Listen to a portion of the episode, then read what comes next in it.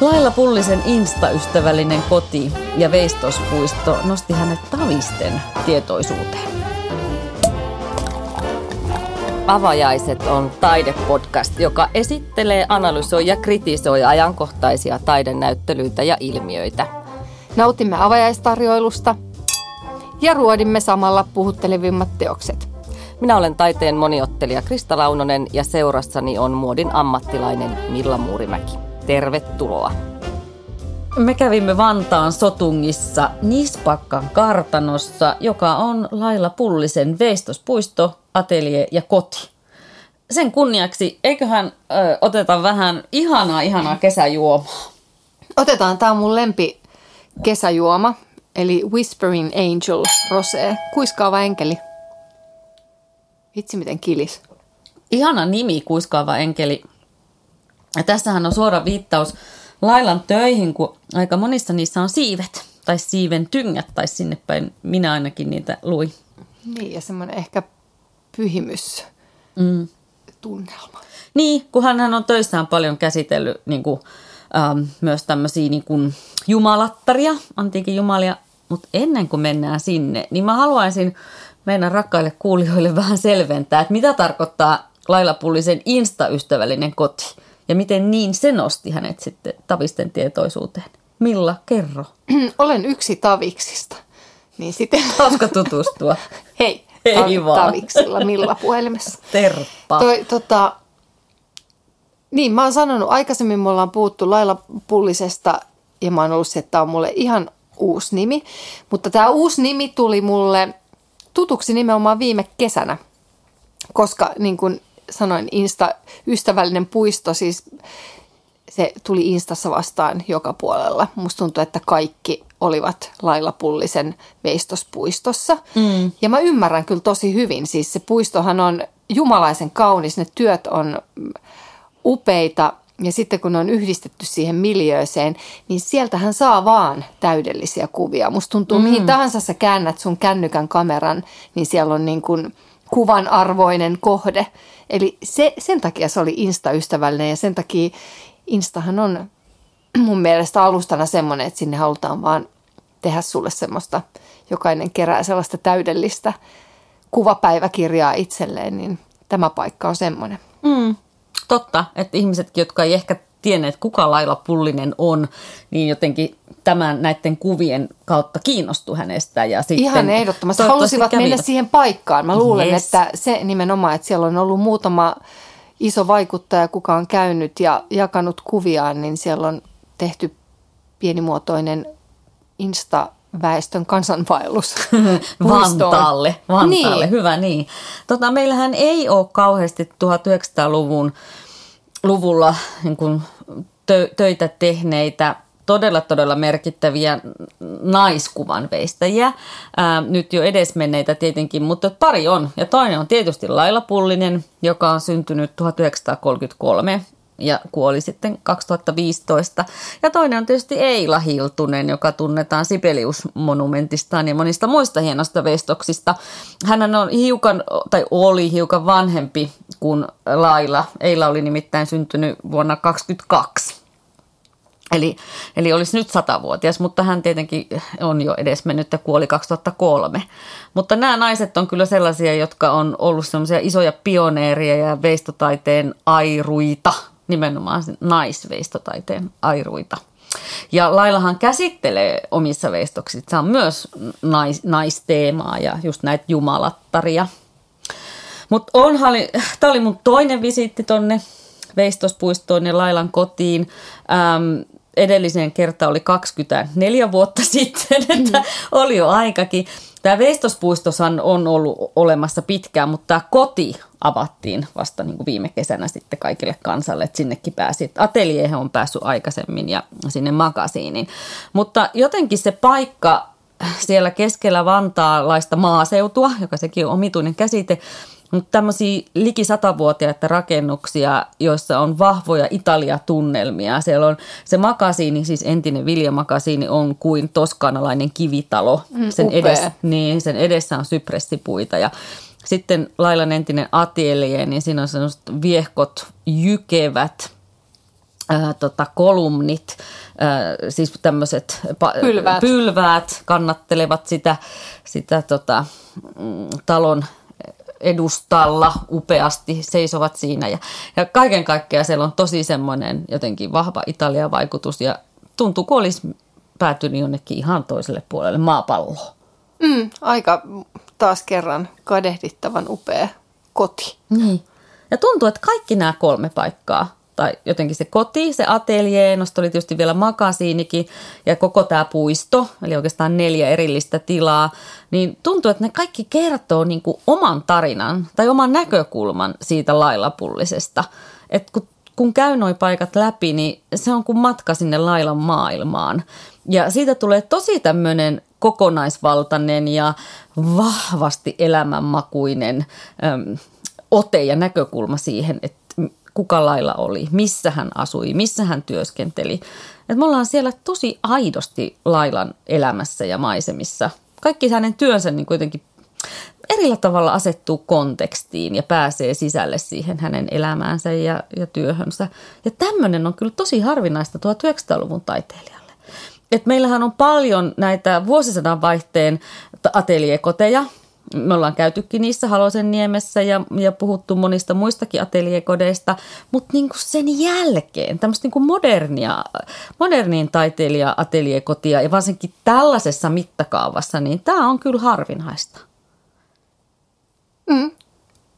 No tähän mä en osaa sanoa Tot yhtään vaan, mitään. Uh, niin, uh. se oli vaan tosi ihana. mun mielestä mikä siinä on jotenkin viehättävää on, että kun se materiaali on niin kovin tuommoista – isoa painavaa kiviä ja pronssia. Ne työt on suurimmillaan valtavan kokoisia. Ja sitten se on jotenkin, minusta se on ihana, ihana se ajatus, että nainen on niin kuin muokannut sitä mm. järkälemmäistä niin kuin kovaa materiaalia. Kyllä. Ja, ja mun mielestä siinä jotenkin näkyykin siis, koska hänen ty- töissään, vaikka ne on isoja, niin niissä on semmoinen ihana pehmeys ja semmoinen niin. niin kuin orgaanisuus ja liike. Niin on. Ennen on kaikkea jotenkin, liike mua niistä joo, viehättää. Joo, mm. se on jotenkin musta mieletöntä, miten joku pronssi tai kivi saadaan näyttämään siltä, että ihan kun se olisi sellaista sulaa vahaa, mitä on pystytty vaan niin kuin kieputella. Mm. Et se on kyllä Pullinen niin kuin jotenkin hallinnut sen hänen valitsemansa materiaalin tosi hienosti, täytyy sanoa. Um, me kierreltiin siellä siis tosiaan nämä kaikki paikat, mutta, mutta tämä koti oli semmoinen, jossa mulla ainakin niin kuin tuntui, että jotenkin sielussa asti tuntui. Mm, muistin sen kodin kyllä edelliseltäkin visiitiltä. Tähän väliin täytyy sanoa, että se ei tosiaan ollut silloin avoinna, vaan oli nuori toimittaja ja sain tilaisuuden tavata Laila Pullisen ja hänen poikansa Sean Ramsin ja se, totta kai se kohtaaminen jäi myös mieleen, mutta myös tämä koti, kun se on, se on niin, se on niin semmoinen, kun sinne kävelee sisään, niin tuntuu, että mielen täyttää semmoinen hyvä olo ja lämpö. Ja mä muistan, että se on kyllä hyvin tarkalleen samannäköinen silloin viimeksi, että se on kyllä säilytetty hienosti sen näköisenä, kun se lailan eläessä ollut, oli. Että vaikka se on tämmöinen kodinomainen, niin se on jotenkin myös mun mielestä täydellinen taiteilijakoti, koska siellä on hienoja design-esineitä, antiikki ja sitten tietenkin seinät pursua taidetta kollegataiteilijoilta, Kuutti Lavoselta, Jaakko Sieväseltä, Tero Laaksoselta, Sam Vannilta, Kimmo Pyyköltä. Sitten siellä on kaiken näköisiä muistoesineitä, lailalle tärkeitä esineitä, kivikokoelmia, kukkia ja kaikki on aivan ihanasti sekaisin ja ja kaikkialla kun katsoo, mihin tahansa kääntää katseensa, niin siellä on jotain mielenkiintoista tutkittavaa. Joo, ja mun mielestä siitä pitää ehkä antaakin ne lisäpisteet, että se on ihanaa, että ne pikkuasiat on säästetty, koska useimmiten noissa taiteilijakodissa toi tosi henkilökohtainen on siivottu pois. Mm-hmm. Niin siinä on ehkä juurikin, musta tuntuu, musta oli ihana semmoinen, ne taisi olla Lailan isä ja äiti, oli tehty semmoinen pieni muistopöytä, missä palo kynttilä. Mm. Niin se se oli jotenkin, kun se tuli on niin elävä ja se oli nimenomaan semmoinen niin kuin hetki, että susta tuntui siltä, että täällä no talossa edelleenkin asuu joku, mutta siis, että, mm. että se lailla asuisi siellä. Kyllä. Et musta se oli ihastuttavaa, että se oli, ei oltu siivottu kaikkea henkilökohtaisista henkilökohtaista pois. Mm, se on tosi tärkeä. Siis, kyllähän tämä kiitos kuuluu Sean Ramsille, eli hänen pojalle ja hänen vaimolle, jotka on niin kuin vaalinut tätä Laila Pullisen työtä ja luonut tämän kotiin museon ja päästää ihmiset sinne, koska he itse siis asuvat siellä yläkerrassa. Niin en tiedä miltä musta tuntuisi, jos sunnuntai-aamuna kello 11 olisi ensimmäiset vieraat siinä, että haluan tulla sun kattoa, sun pällistelemään sun olohuonettas, että äärimmäisen arvokasta työtähän he tekevät. Lailahan asui siinä miehensä kanssa siis 80-luvulta asti. Ja tota, se on ihana. Jotenkin niin siellä on nyt henkilökohtaisia papereita ja kaikkia. Että kaikki niin kuin huokuu sitä, että se on aidosti oikeasti Lailan koti ollut.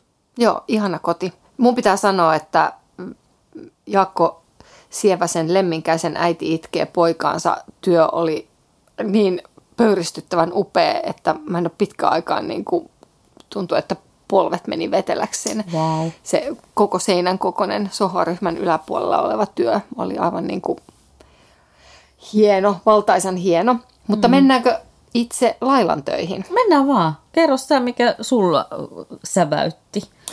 No mun varmaan siis äm, yksi isoimpia vaikutuksia teki nimenomaan siellä Veistospuistossa semmoinen kuin Pako kolmanteen todellisuuteen työ vuodelta 1971 mikä oli se atelien edessä oleva iso pronssinen työ. Ja se oli varmaan just ehkä se, että kun se hohkas siellä semmoisena kultaisena kiiltävänä, vaikka me, meillä ikävä kyllä osunut tämmöinen sadepäivä, että mä voin vaan kuvitella, miltä se näyttää, kun aurinko paistaa ja se heijastaa niin kuin sen kiillon joka puolelle. Ja sitten se on tietyllä tapaa taustalla se vanha vanha atelien rakennus ja siellä on vähän työkalua mm. nojailee, nojailee talon reunaan ja kaikkeen. Se on jotenkin niin absurdi ja outo se yhdistelmä, mutta siis huikea teos. Ihana nimenomaan mun mielestä parhaimmillaan sitä sellaista kovan ja jättimäisen materiaalin muokkausta semmoiseen niin kuin liikkeeseen. Oli aivan, aivan huikea. Ää, sitten tota, siellä makasiineilla, mikä oli täynnä – täynnä niin kuin, tavaraa. Musta tuntuu, että jo pelkästään kun sä astuit siihen tilaan, niin oli semmoinen wow, miltä tämä näyttää, että se on ihan kuin, no niin, se näytti siltä, että se on vain säilymäpaikka näille töille, mutta se oli mun mielestä myös tosi ihastuttava tapa laittaa ne esille, koska se vähän niin kuin näytti varastolta, mm. Ja nyt mä en sano sitä pahalla, koska mm. se teki siitä tosi mielenkiintoisen, että ne oli tosi lähekkäin ehkä ne työt. Siellä oli isojakin ja sitten sulla oli vähän semmoinen olo, että mä menen nyt täällä niin kuin salassa katsomaan jonkun varastoituja taideesineitä. Ja sitten siellä on vain ne pienet luukut, mistä tuli vähän sitä valoa. Mm. Niin siellä oli semmoinen ähm, kulttuurineuvos Kar Ömanin pää vuodelta 2002, eli sinänsä aika tuore. Ja sen vieressä oli Ateena, ateenalainen ja hän oli, tässä nimi oli annettu Harriet Passas vuodelta 1993. Pelkät päät, hyvin erilaiset, aseteltu vierekkäin. Toinen oli vähän niin kuin lappeeltaan, toinen semmoinen ihan kuin toinen puoli olisi niin kuin valunut pois, vähän kuin Batmanin Two-Faceillä. sitten kun oli siinä niin kuin, nimenomaan siinä valtaisessa pimeässä makasiinissa, niin se oli, mä olin vähän niin kuin, että mä elän nyt semmoisella aikakaudella ja täältä on napattu, tiedät sä näitä tipahtaneita päitä. Irtopäät. Irtopäitä, pysäyttävän, ihanan musta fiilis tuli siitä. Se oli ihan mahtava. Vähän makaaperikin jopa jollain tavalla. Oli, mutta se oli, mä, se oli nerokkaan ihanasti ne oli laitettu sinne. Siinä oli niin semmoinen jännite sen paikan ja niiden töiden välissä. Mä oon sata varma, että jos nämä työt olisi ollut jossain galleriatilassa, niin mä en olisi niin kuin hmm. pysähtynyt niiden eteen. Mutta kun ne oli siellä sellaiset niin kuin tosi epämääräiset, hmm. just hyljätyt pääparat. Se on hieno, hyljetyt irtopääparat. Siis mä oon samaa mieltä siitä, että, että kun käveli siihen makasiiniin ja se hämäryys ja se ahtaus, niin oli ensin, että aapua, mä en pysty ottaa näitä, että nämä oli liian ahtaasti, nämä oli liian tiiviisti. Mutta jotenkin ne työt, kun nehän ei ole tietenkään lailan isoimpia töitä, vaan pieniä töitä, ja, ja niitä on siis järkyttävä määrä, niin, niin nekin niin kuin, ne tavallaan imi, mutta sitten se mun ajatus siitä kritiikistä, että näitä on liikaa, niin jotenkin ka, niin kuin hävisi mm. ja kaikkos, koska ne työt alkoi vaikuttamaan omalla tavallaan ja vei mukanaan. Et esimerkiksi, no jos mä tähän väliin heitän, kun ollaan samassa tilassa, niin mä ihastuin siihen shakkilautaan, äh, Life Chess-nimiseen teokseen. Joka oli tosi hienostunut ja arvokkaan oloinen. Ja Laila Pullisen pikkufiguurit oli ikään kuin niitä shakkipelinappuloita. Ja sitten se mm, lauta oli semmoista hyvin arvokkaan tuntoista, olisikohan ollut marmoria tai jotain tosi, todella arvokasta kiviä, kiveä sitten ne figuurien muodot oli niin hyvin tunnistettavia pullisen muotoja, että hänellä on kuitenkin niin jumalattoman vahva oma muotokieli.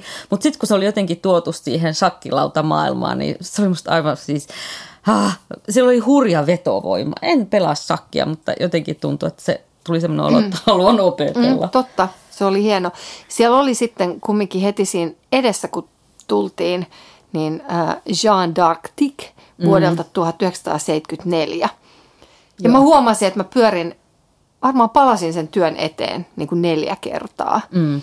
Ja mä en siinä vaiheessa nähnyt, mikä tämä nimi on. Mm.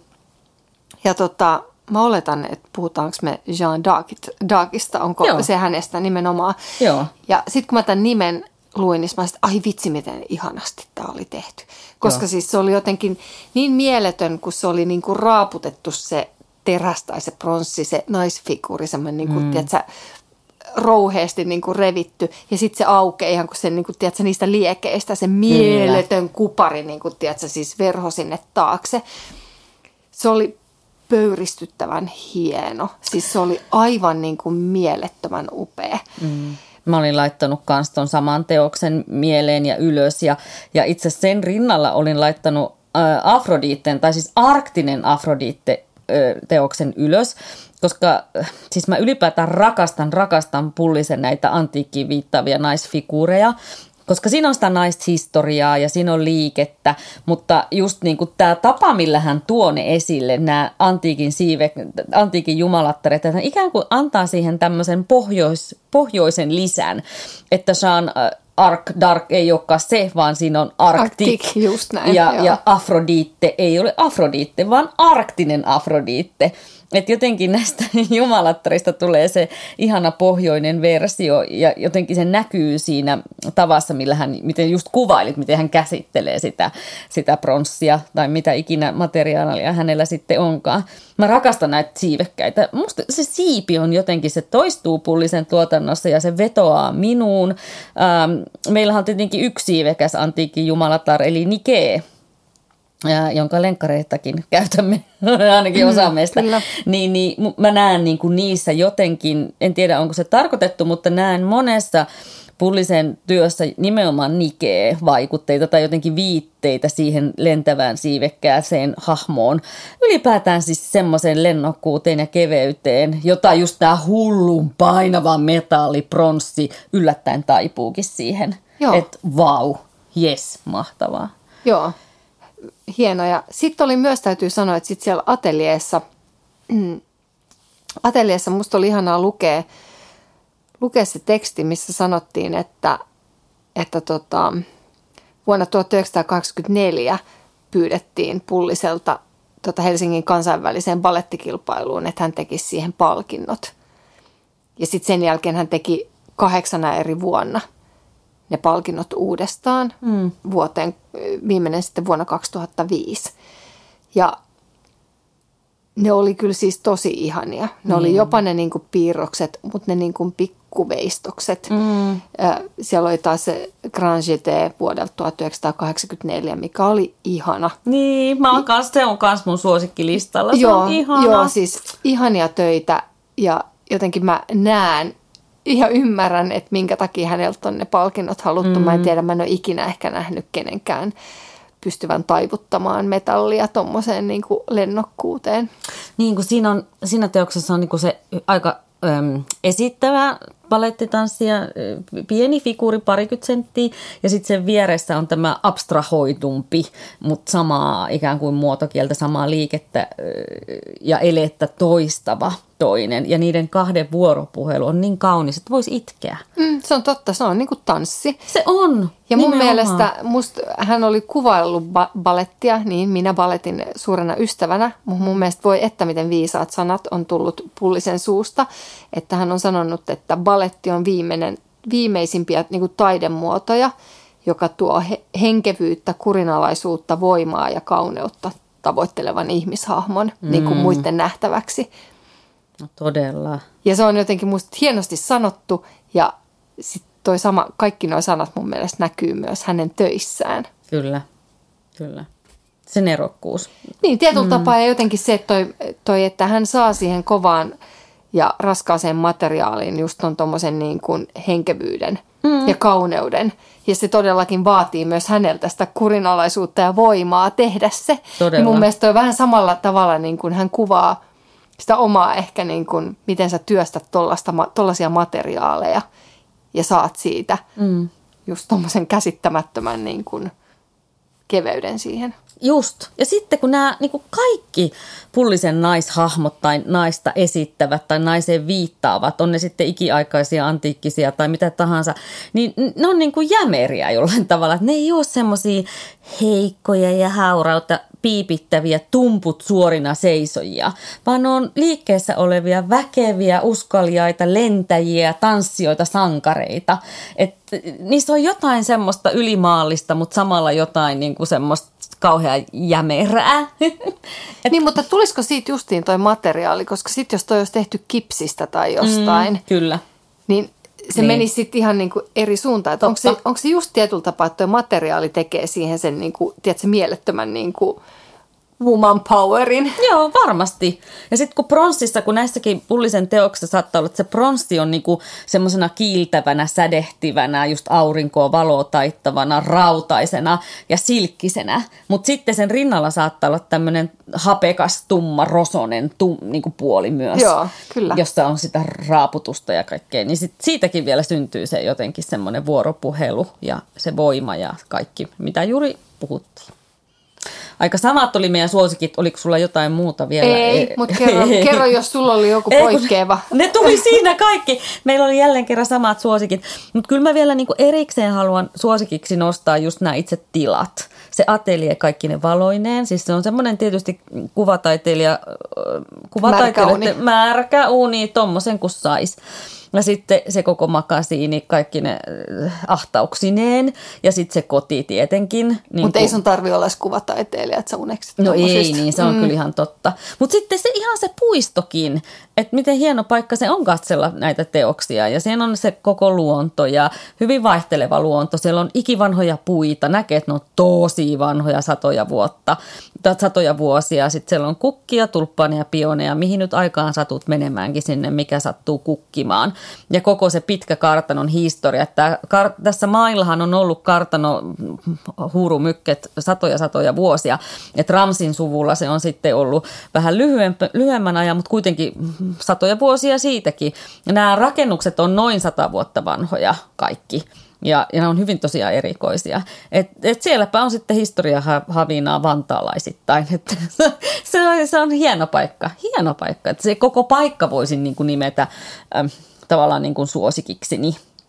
Joo, ja mun pitää nyt ehkä vinkata kaikille, että jos ei tota, tai että jos vaikka patsaspuisto on tuttu jo entuudestaan, niin musta oli aivan viehättävää kuunnella, että heidän kesäkahvila on sellainen, missä on tehdään lailapullisin reseptillä, resepteillä leivonnaiset ja niin. piirakat ja jotenkin on viety se niin pitkälle, että se on niin kuin se kaikki, mitä tarjoilua myöten, niin se on niin kuin aitoa lailla pullista. Kyllä.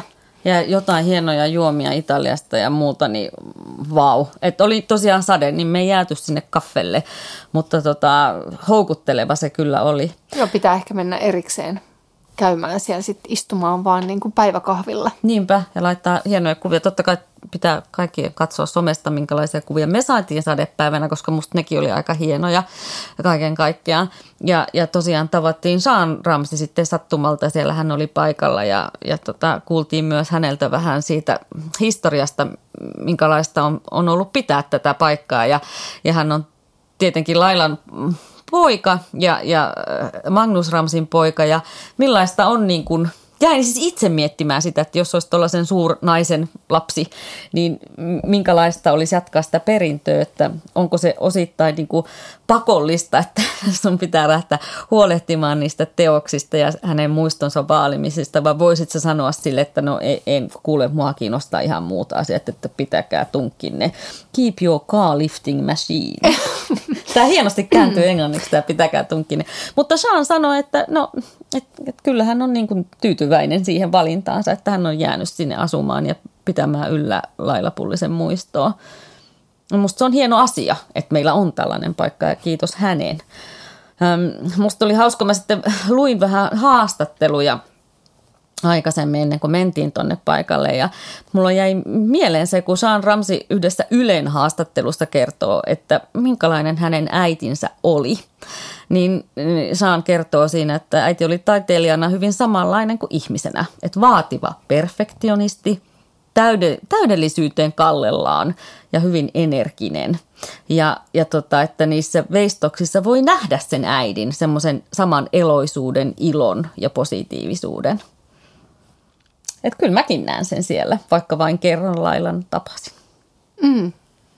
No todellakin täydellisyys ja niin, perfektionismi. Niin, niistähän me puhuttiin. Se on just näin, kyllä se näkyy. niin, ja kuitenkin siis heillä on mun mielestä aivan ihana slogan tällä koko lailla pullisen tota, veistospuistolla ja kodilla, ja sen on Laila itse sanonut tai kirjoittanut erääseen runoon ja, ja se siellä myöskin museossa näkyy, niin se on tämmöinen kuin salli ajan seisahtaa.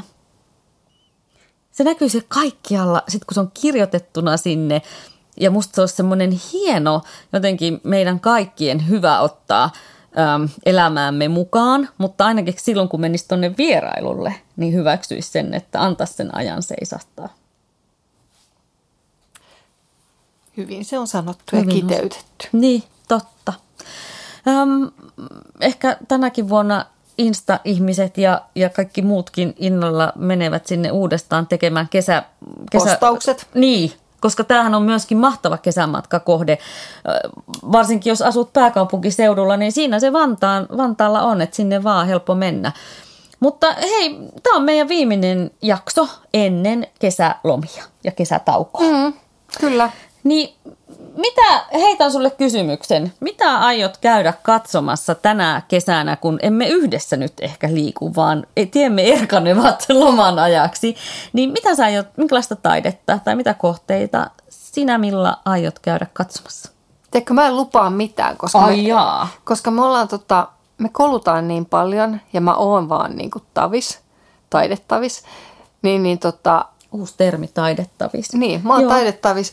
Niin mä en ole yhtään varma, osaanko mä mennä yhteenkään paikkaan ilman sua, koska kukaan ei käske mua, että nyt me mennään tänne. Mutta on olemassa, mä en ole edelleenkään käynyt siellä Emil Wikströmin kodissa. Yes.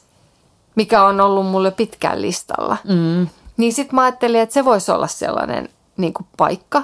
Ja sit mulla jäi tosi paljon on näkemättä siellä Tuusulajärven ympäristössä – niitä taidekoteja. Joo. Et musta tuntuu, että nyt näin kesällä, niin mä ehkä haluan satsata nyt näihin taidekoteihin, koska niissä on yleensä aina aika ihanat pihat ja tilukset ja yleensä kivat kahvilat. Ja mä luulen, että mä saatan viedä perheenikin tonne Laila Pullisen puistoon piirakalle. Uudemman kerran piirakalle, ilman muuta. Hei Emil Wikströmin kotimuseosta mä oon ka- kauhonnut ja kouhunnut ja kouhkanut näissä meidän avajaiset podcasteissa ennen, ennen, enemmänkin ja ennenkin, koska se on ehkä mun kaikista rakkain taiteilija-ateljee-koti.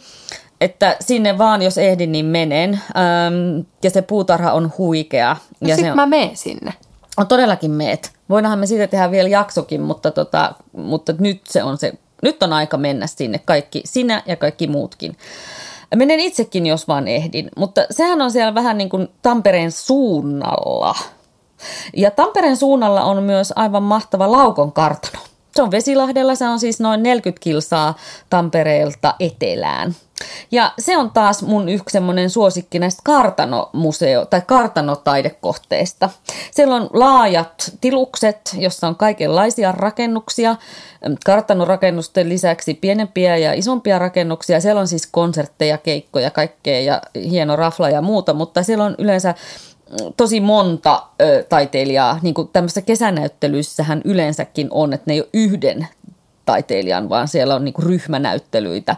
Ja niin on tänä vuonnakin. Niin mä aion kyllä käydä siellä uudestaan. Ja kun Tampereesta nyt puhutaan, niin aivan ehdottomasti käyn katsomassa Tampereen taidemuseossa tuon vuoden nuoren taiteilijan, eli Emma Jääskeläisen näyttelyn, ja Saara Hildenissä Anna Retulaisen näyttelyn. Niin Tampereella olisi aika paljonkin nähtävää.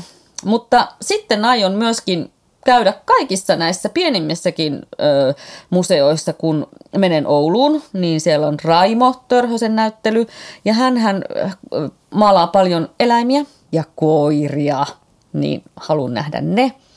Ja Itä-Suomessa, kun liikun, niin aion mennä Imatran taidemuseoon, jota, jossa en ole koskaan käynyt. Se on aina kiva mennä täysin uuteen museoon. Ja Joensuun taidemuseoon, jossa en ole pitkään aikaan käynyt. Siellä on tosi hieno antiikin taidekokoelma, ihan Suomessakin harvinainen, että, että on esillä niin kuin antiikin esineistö ihan pysyvästi, semmoinen määrä, mitä siellä on.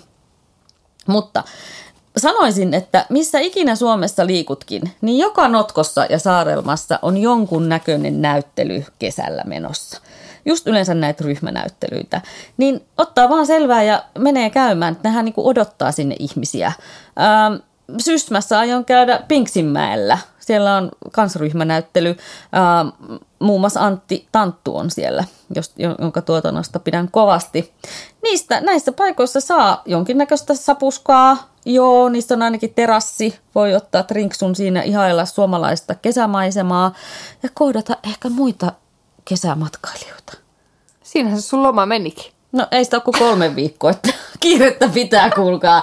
Että se on hauska, että sitä ei edes lomallaan halua taukoa taiteesta, vaan nimenomaan ahtaa sen täyteen.